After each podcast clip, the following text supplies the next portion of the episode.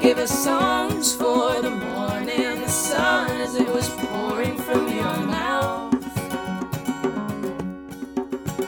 You gave us a lifetime of blessing, a long time of resting in your house. You gave us all that. Hello, listeners. Welcome to season two of Create in Me with Rebecca Craver and Brian Dixon. Thank you for tuning in, and we're glad you've joined us for this conversation about the connections between worship and everyday life. Hello, Create Me listeners. Uh, Brian Dixon and Rebecca Craver here today with our guest, Kira Tessman, who is serving Catholic Charities in Northwest Indiana as an AmeriCorps member through United Way of Porter County. Kira has uh, recently served as an intern with the Moravian Church Board of World Mission. She's a graduate of Valpo University in Indiana. And Kira is a competitive collegiate ballroom dancer. So, uh, welcome to the program, Kira. Uh, I want to add that I had first met Kira as a, a, senior high camper through the Moravian Church Western District camping programs at Camp Tech. And uh, it's just really been a pleasure to know you over the years, Kira. And this was kind of a, a very interesting thing uh, to learn, to see that you had gotten involved in while you were away at college. And as we had had a little bit of conversation, to have you come on the program and talk about your interest, your involvement with dance, and and to see what connections maybe we can kind of discover together among the three of us between dance, between movement, and and worship. And uh, let's start there. Like, tell us about this commitment you made to ballroom dancing. Your interest in it. How did how did that come to be? Yeah, thank you so much for having me on the show. So I do have a little bit of dance experience before I started doing ballroom dancing. I did seven years of ballet growing up, and mixed in um, those couple years, there were some musical theater classes, jazz classes, tap classes, but my main focus was ballet. But that stopped when I was like in sixth grade, so mostly elementary school.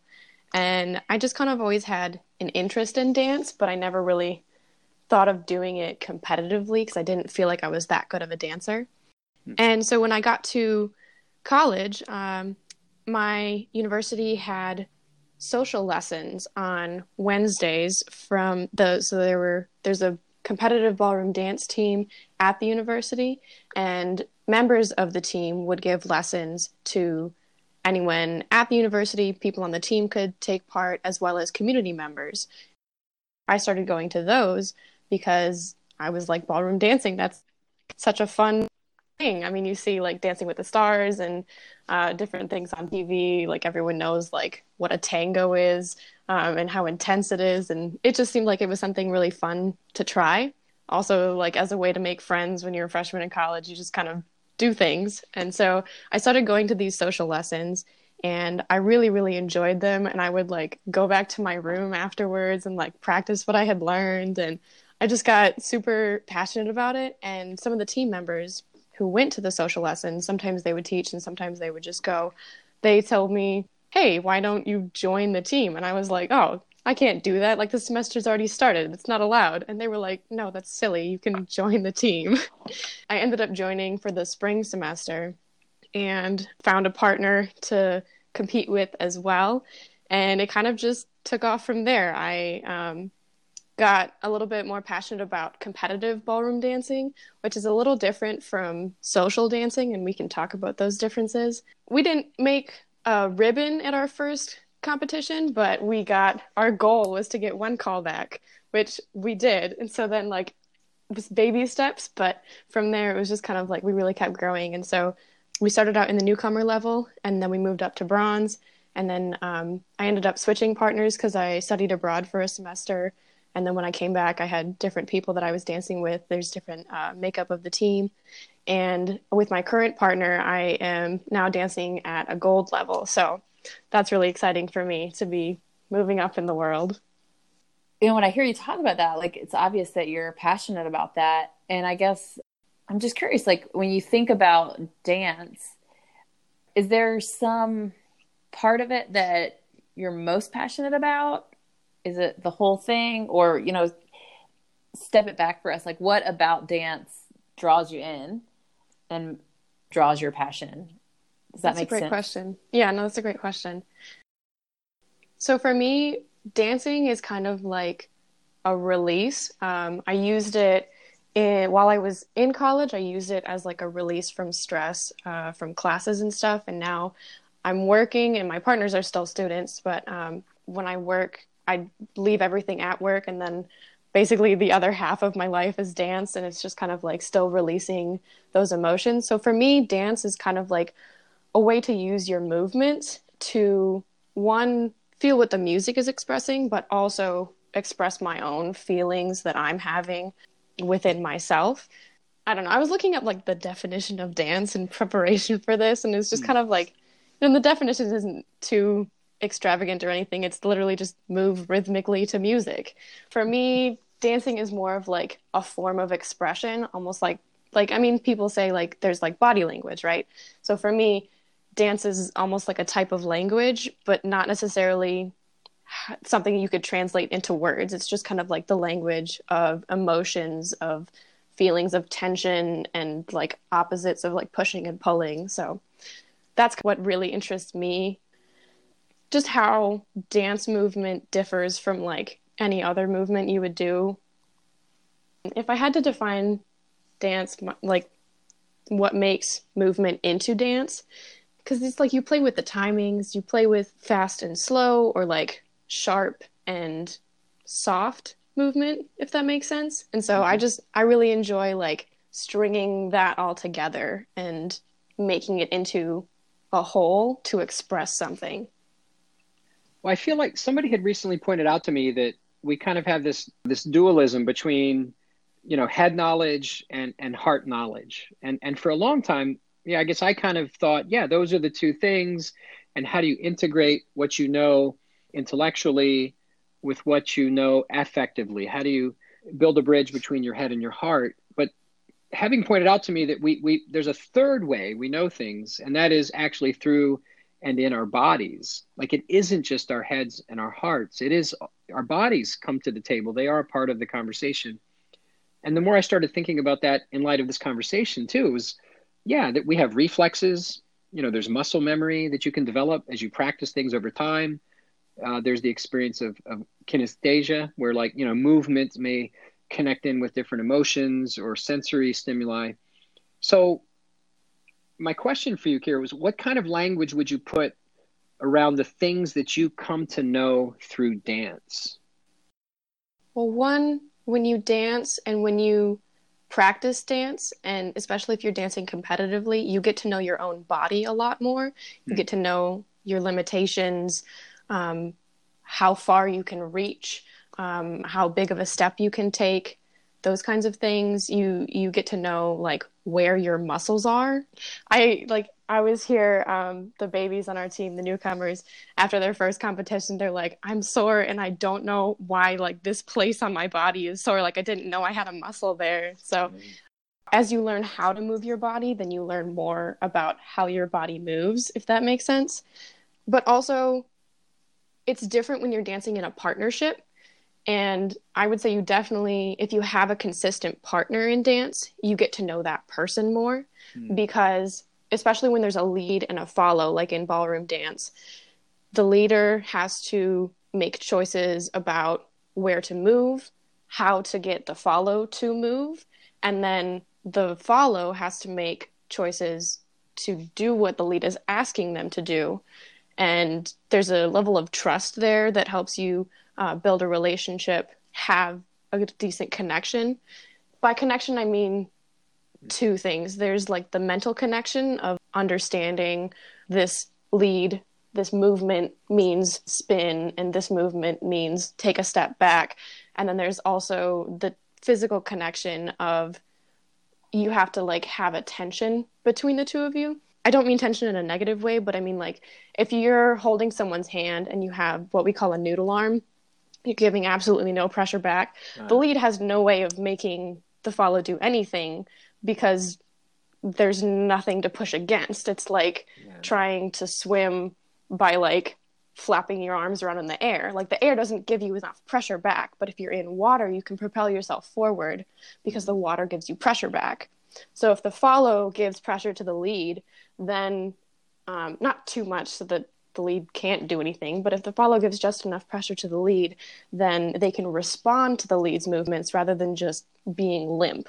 So there's the connection on the mental side of choosing to trust your lead and not just like do your own thing and then the connection on the physical side of like maintaining that physical connection so that you can have almost the communication between the lead and the follow so you learn a lot about how your lead moves how your follow moves how people respond in different situations. Uh, my partner and I recently decided that we needed to maybe have a talk about like what happens when we're on the competitive floor and someone bumps into us because we respond in different ways.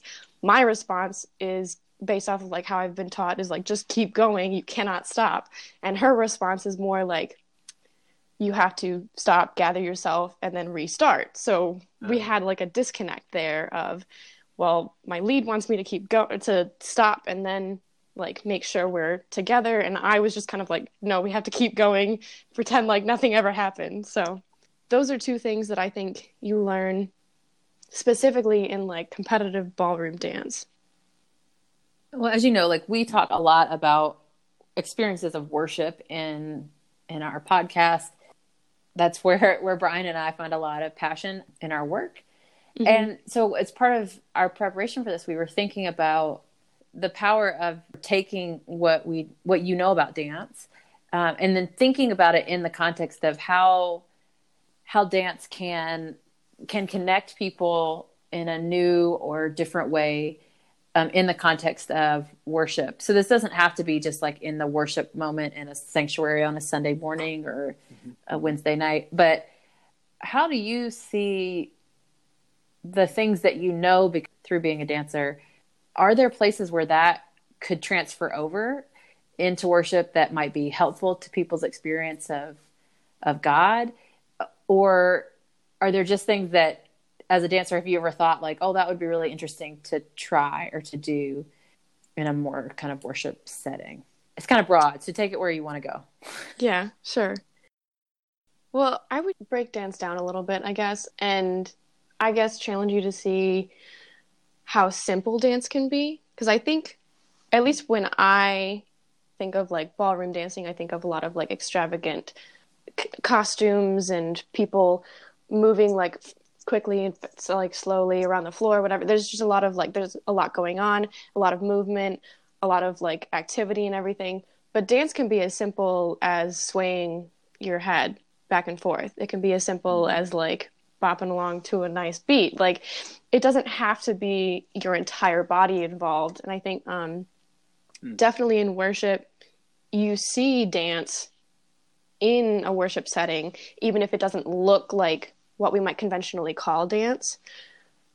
Recognizing that it's dance, I never really consciously thought of dance in a worship setting outside of like liturgical dance before Brian posed the question to me of being on the show. Like my first reaction was like, why would you want me on the show about worship? Like that doesn't make any sense.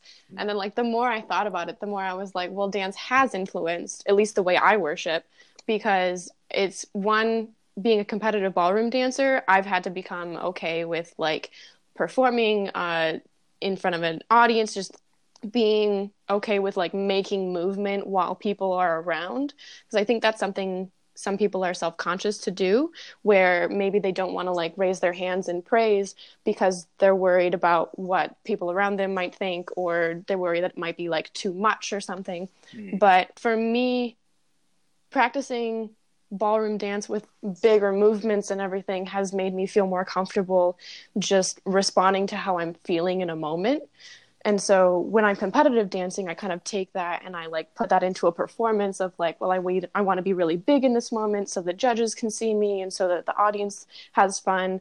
But then in a more uh, quiet private moment it's more of just like how am i feeling and how can i express that in my body?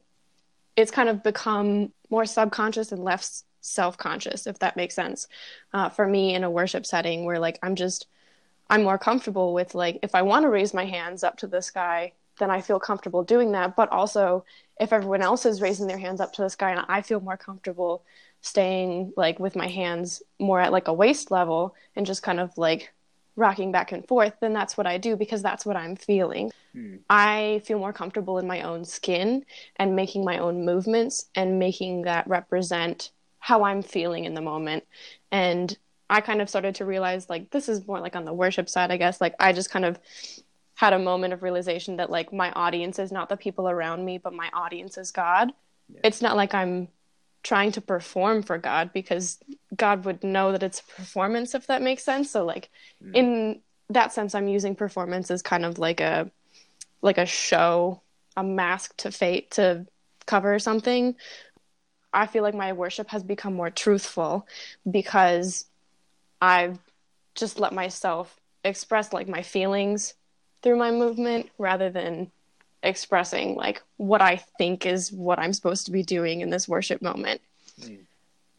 What a wonderful, I mean, to say my worship has become more truthful, that's powerful. That's beautiful. That, that I would think is what anybody who is planning and trying to create space for worship wants that, that people could enter into that space in a, in a vulnerable, truthful, wow, that's just like kind of pop rocks in my head how do, how do we do that? How do we learn vocabulary? Like I'm thinking of dance almost as a a physical vocabulary. And I think as you learn dance, maybe it's like acquiring the power of speech, you know, and, and there's an alphabet and there are words, there's a working vocabulary of movement as as I've heard you describe, like well, hands at waist level or swaying or bopping or you know, that these things this is a vocabulary like you said, it's more simple. So when I invite a congregation as they're standing at the end of a song early in the service to remain standing and actually to move out of the pews into the aisles towards one another to embrace to shake hands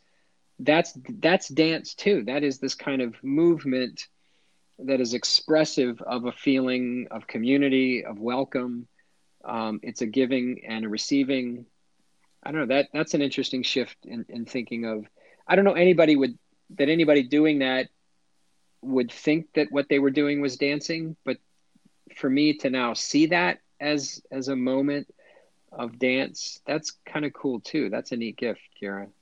Absolutely. Hmm. I'd like to go back to you said um, you and Brian have both talked about like being in your in our bodies. In many ways, the church has in different times helped people to kind of inhabit their bodies well um, in terms of kind of the fullness of the experience of relationship with God. And then there are other times where we've been much more dualistic. You know, the body is bad and the spirit is good.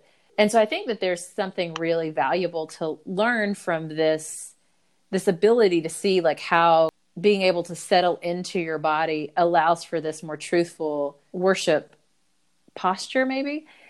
And so it's just really interesting to think about that. Like if you needed to help someone learn that what you've learned through dance like how to mm-hmm. inhabit their body do you what do you think you would do to teach them that or do do you even have words words for how you might begin to think about that i don't know if i have words this is why i found like the article that Brian you shared with us so interesting because it tries to put dance into words. And for me, dance is such it's a feeling you have like you can feel that you are dancing and then you can see that dance happening.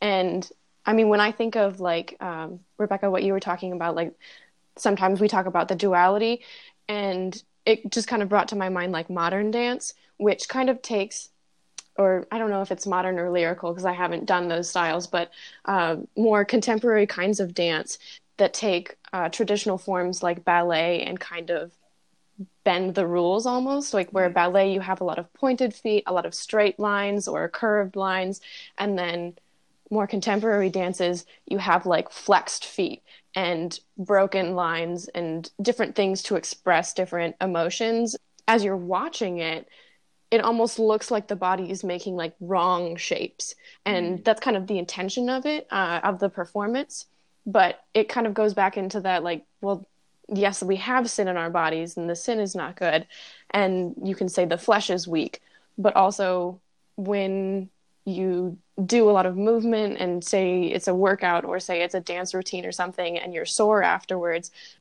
i've learned that like soreness is your body getting stronger basically like you're you're tearing those bonds between the cells and making stronger healthier muscles. And so there's different kinds of like ways to do that. When you're actually doing dance you can learn more about it. When you're watching dance you can learn more about it. But i don't know how to put it into words of this is what the body is and just read that on a page. And i don't know if this is analogous but I mean, there are just songs that when they come on, like if I'm at a wedding reception or you know some kind of event and there's a DJ, like I've actually made a playlist called Dance Delicious, and I just I I said if if I'm ever in a public space and I hear any of these songs come on, I can't not dance. Like I just physically I don't think about it, and I'm not like oh I can't wait, but music as a response or I don't know like a jubilation, you know, or just just an over flow of inexpressible i don't know. I, I, like the way you kind of call us to that like yeah you could give a, a pretty technical explanation of what was it the working definition the rhythmic moving of you know your body. That's not it. Like it's something more. And when we're talking about worship when we're talking about faith when we're talking about god that is something more. That is something mysterious and and difficult to fully express and so having dance as a as a resource to try to help us connect with something that is so difficult to express, that is beyond our words, it seems like it's a sad thing to do to kind of limit ourselves and our vocabulary to just, you know, intellectual, verbal. And, and I do feel like sometimes our worship has gotten, or, and I don't know when it is exactly that this occurred. Is this kind of an enlightenment thing? Is this a, terms of a puritanical kind of vibe or or what but when, when you look through the scriptures worship is so often i think almost always just this physically demonstrative it isn't a sit down so much be quiet listen and have it like delivered at you. It is a dancing clapping shouting stomping movement of everything that you are. You know, love the Lord your God with all your strength, all your might, all your mind. Like there isn't anything that a person can't bring to bear to, to praise God and to express some kind of delight, some kind of receptivity to the gifts of God's love and hmm. spirit you know i wish we had like video accounts of the bible because like i really want to mm. know what their dancing looked like like yeah. i mean it goes back to like how can you understand dance through just words on a page but like mm-hmm. i mean we have no way to know if like king david was doing a swing or cha-cha or if he was like dabbing at the temple like who knows yeah. what kind of dance movements he was doing and i just i would love to go back in time just to watch them like dance at a at a worship ceremony or just whenever like a revelation happens the spirit talks to them uh, just to break out into mm. dance i mean we talk about people breaking out into song but yeah. um i've like people break out into the dance into dance all the time as well but for me it's the the more i've done dance purposefully the when i use it as an expression of how i'm feeling it almost feels sometimes kind of analogous to a calling sometimes in in a church setting i've heard like if you feel called to raise your hands in praise that kind of thing. And it's almost like you know there's a calling to do this movement in this time and place. And if you do it it just feels right. It's not necessarily as complex or long lasting as like maybe a life calling to a certain vocation but it's a momentary calling that it feels very satisfactory to just complete and follow. Yeah. I had the experience in Indiana when I served there. I worked with a, a number of other worship designers, and one of the worship services that we designed together was a worship service around um, September 11th, 2001. And so we created this worship experience, and it sort of there were the church had two levels, and so people came in, and there were a couple of um, sensory things that you could do downstairs. And then upstairs, we had made a city out of cardboard boxes.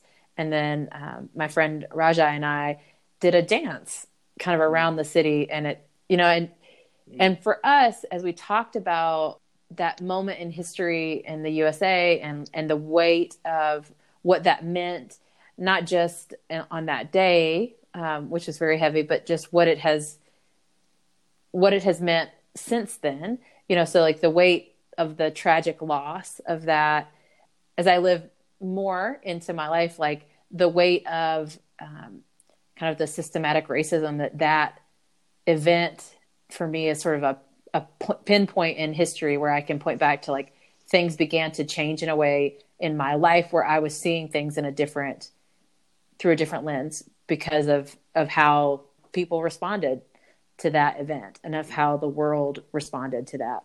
For me, like it really made sense to dance it because there aren't words for that kind of traumatic event or that you know that to me it was like we needed something bigger than words. And so dance was what we came to. Um, and there might have been other there might be other options as well. But i think that that's what i love about dance in general is that there there is a way to really bring emotion that i think is almost easier for people to take in. Because sometimes words they carry such different meanings for us. Use a word that for me is very helpful but for other people would feel very confrontational. And so then it becomes not about the intent behind the word but it becomes about what the word was. Um, but dance i wonder if it has some ability to kind of cross some of those lines because it's not like maybe that we don't have preconceived notions about dance like if we're really just watching and being a part of it or participating we just feel it hmm. does that make any sense at all? Yeah, absolutely. And I think, I mean, I've heard dance been called like a universal language where you don't have to understand English in order to appreciate somebody who speaks English and is a dancer. There's so many like amazing Russian dancers, Eastern European. There's a lot in competitive ballroom dancing and they can do amazing things with their bodies and I'm like I envy you and I don't even know if some of them speak English or not, but it doesn't matter. Like you can see what they're doing with their body, and it's just kind of like body language is a universal thing. Um, and then even if you encounter a style of dance that you've never seen before, it's like encountering a new language, and I think it's similar to maybe like trying to speak a new language. You might not be able to make those movements right away, but it's so different from language because you can understand it right away. You might not be able to perform it yourself, but you can see a new style of dance and appreciate what it the meaning it has, uh, what it's doing as far as like how it interacts with the music and how it makes you feel, how it how you receive it as an audience member. Speaking of movements and meanings and like the language of it, movements can be very emotionally charged and transmit like emotions as well. But uh, I also find it interesting when you use movement specifically to tell a story. It kind of reminds me of how like Jesus told parables in order to get the lessons out of the laws that had been passed down. And dance can kind of give that different meaning, like how you were talking, Rebecca, where it's not necessarily the same way that words might do it, but it's almost like a it's boiled down and simplified, but it also somehow means more than just words could give it. Yeah, I totally I agree with you. I wish we had like uh, video these encounters that Jesus had with people and like what what were his gestures that and I think some visual artists like painters, you know, you think of El Greco or somebody who, you know, here's a certain hand gesture that conveys of, blessing or protectiveness and care and, and, dance can kind of do all that. I, I do think in, in some visual, other visual arts, maybe painting in particular, there's an attention that's given to posture and the positioning of figures in space to convey either a sense of openness or closedness, um, a sense of movement that is aggressive versus more, I don't know, conciliatory. Or we think of that in liturgical space. You know, there's a big so you'll have discussion uh, about what do you do with your hands when you give a benediction you know and I, have heard different people say oh you do the two hands you do one hand you don't put your hands up at all mm-hmm. and how much of that is preference or just what feels right to do you know what's authentic what would be for you in that moment something that came out of a sense of authenticity and and genuine feeling rather than something kind of performative you know, I, I, think that's a dynamic in worship too. Like how much of what we do in worship is performative in a sense of, you know, worship leading and audience, or is it that everybody in worship is the there's only one audience in worship and that is God. And is even that a good analogy? Maybe God isn't an, a spectator either. God is actually a participant with us through the Spirit in worship. It's a much closer relationship there's kind of a I don't know if it's a barrier, but there's a distance, right, between spectators and the dancer. So when you're competing, there's judges. You, it may be that there is an audience. There there are, you know, people in the in the bleachers. I wonder if in worship can we break remove some of those barriers down so there isn't the us and them that that it is actually God in much closer fellowship and in, in more intimate communion even with the worshipers. I would actually say that sometimes in competitive dance specifically, the goal is almost to break that barrier, huh. especially at more competitive or more professional levels of competitive dance. So these are pre-champ, championship, collegiate dancers, or um, even if you go to the higher levels of of actual professional dancers, mm. It's almost an expectation that you should engage with the audience and sometimes judges will even mark you based on whether or not you're engaging to look at. That's actually been my most hmm. consistent feedback where I'm at right now in my partnership, where we know all of our steps. Our steps are clean, they look good. There's nothing really wrong that we're doing, but we don't have that pizzazz, that sparkle that makes people want to watch you. Mm. And at the higher levels, especially, like you'll see dancers lunging almost touching audience members and mm-hmm. sometimes it's like parents or friends or uh, like friends from the same school that they're dancing for and like everybody in the audience is like cheering wildly and it's just like oh my goodness oh. like you're such an amazing dancer and whatever but they have this connection where they'll stare you straight in the eye and it's very intimidating if you're in the audience but it's yeah. also like you feel like wow like you see me right now so definitely i think there's there's definitely a space to break those barriers down um, but it's also kind of like how there's the fourth wall in plays. Like there is a standard but then there are moments where it feels right to break it. Yeah.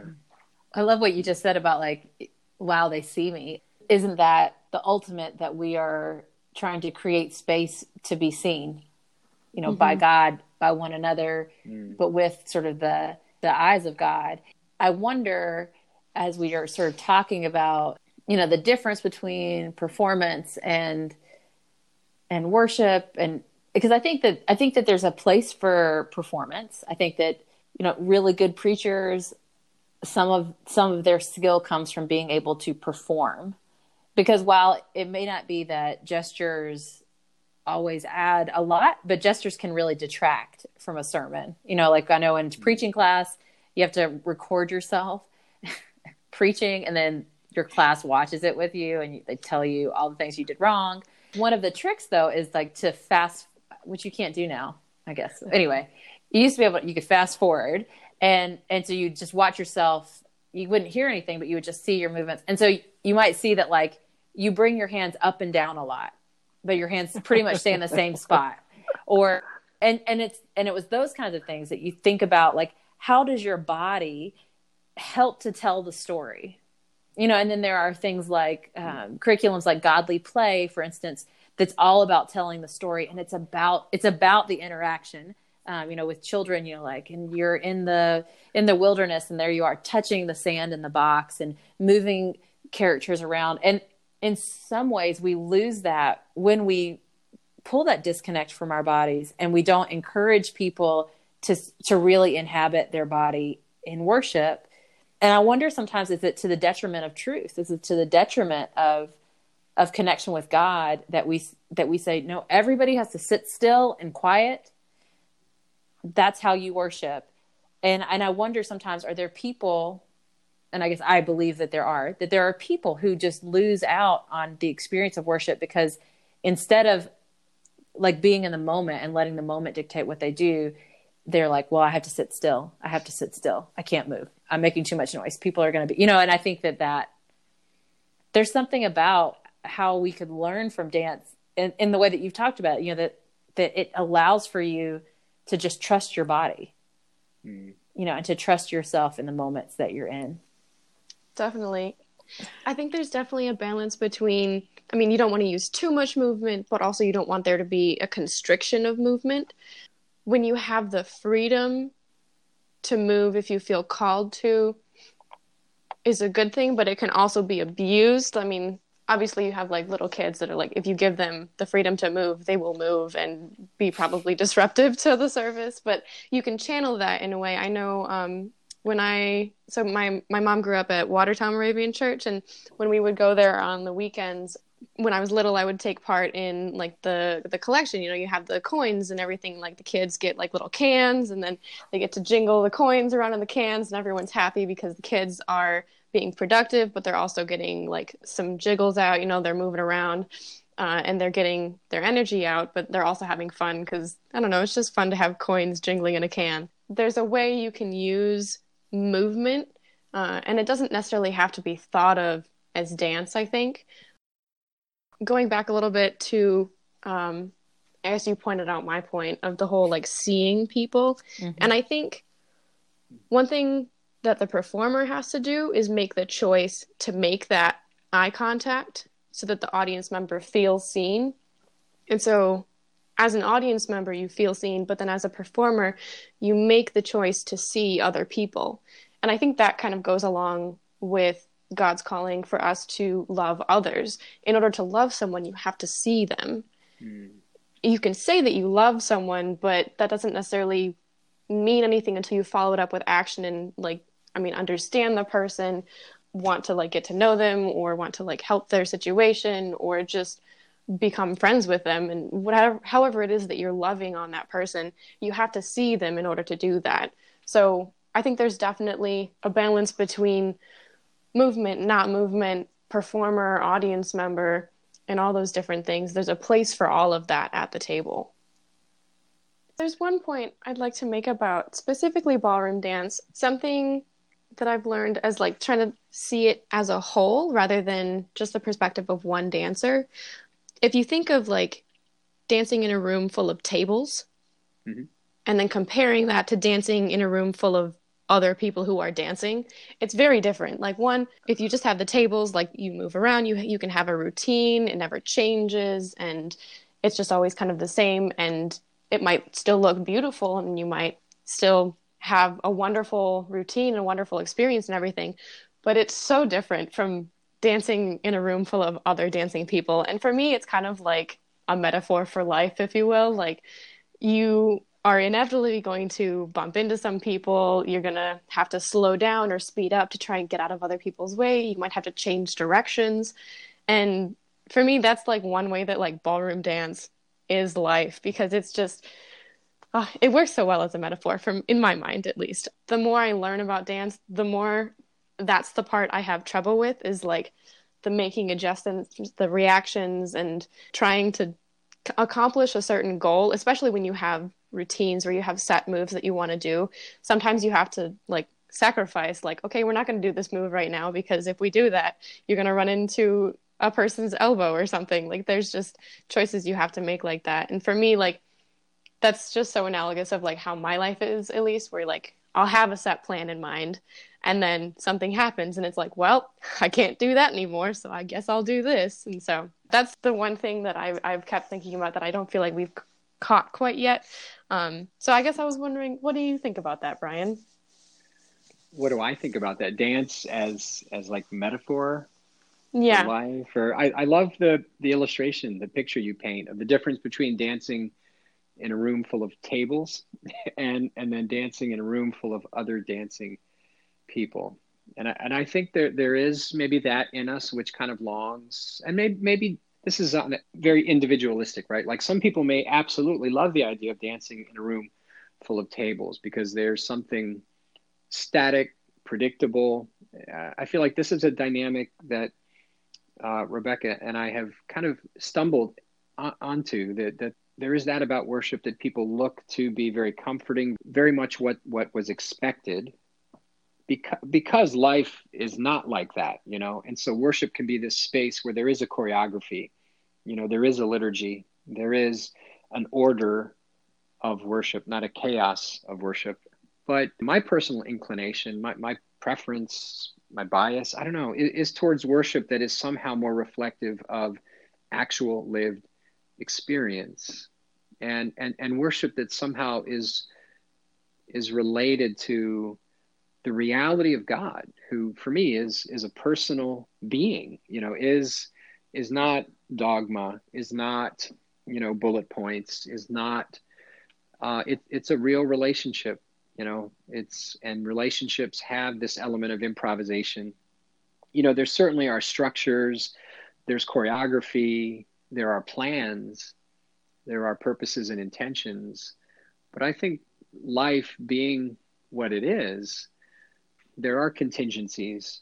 There, there, are, there is the unexpected, the un, the unplanned for, and and so I think a lot of faith, being faith for me, has to do with those moments, those spaces where you're like, okay, what not not what's the plan, but what are we going to do now? Like, how do we work with this with this what that which was unexpected uh, with this which is disappointing and confusing. With this that is is a real challenge. And what kind of capacity relationally do you bring into and like you said earlier dance helps you to come to a sense of your own strengths.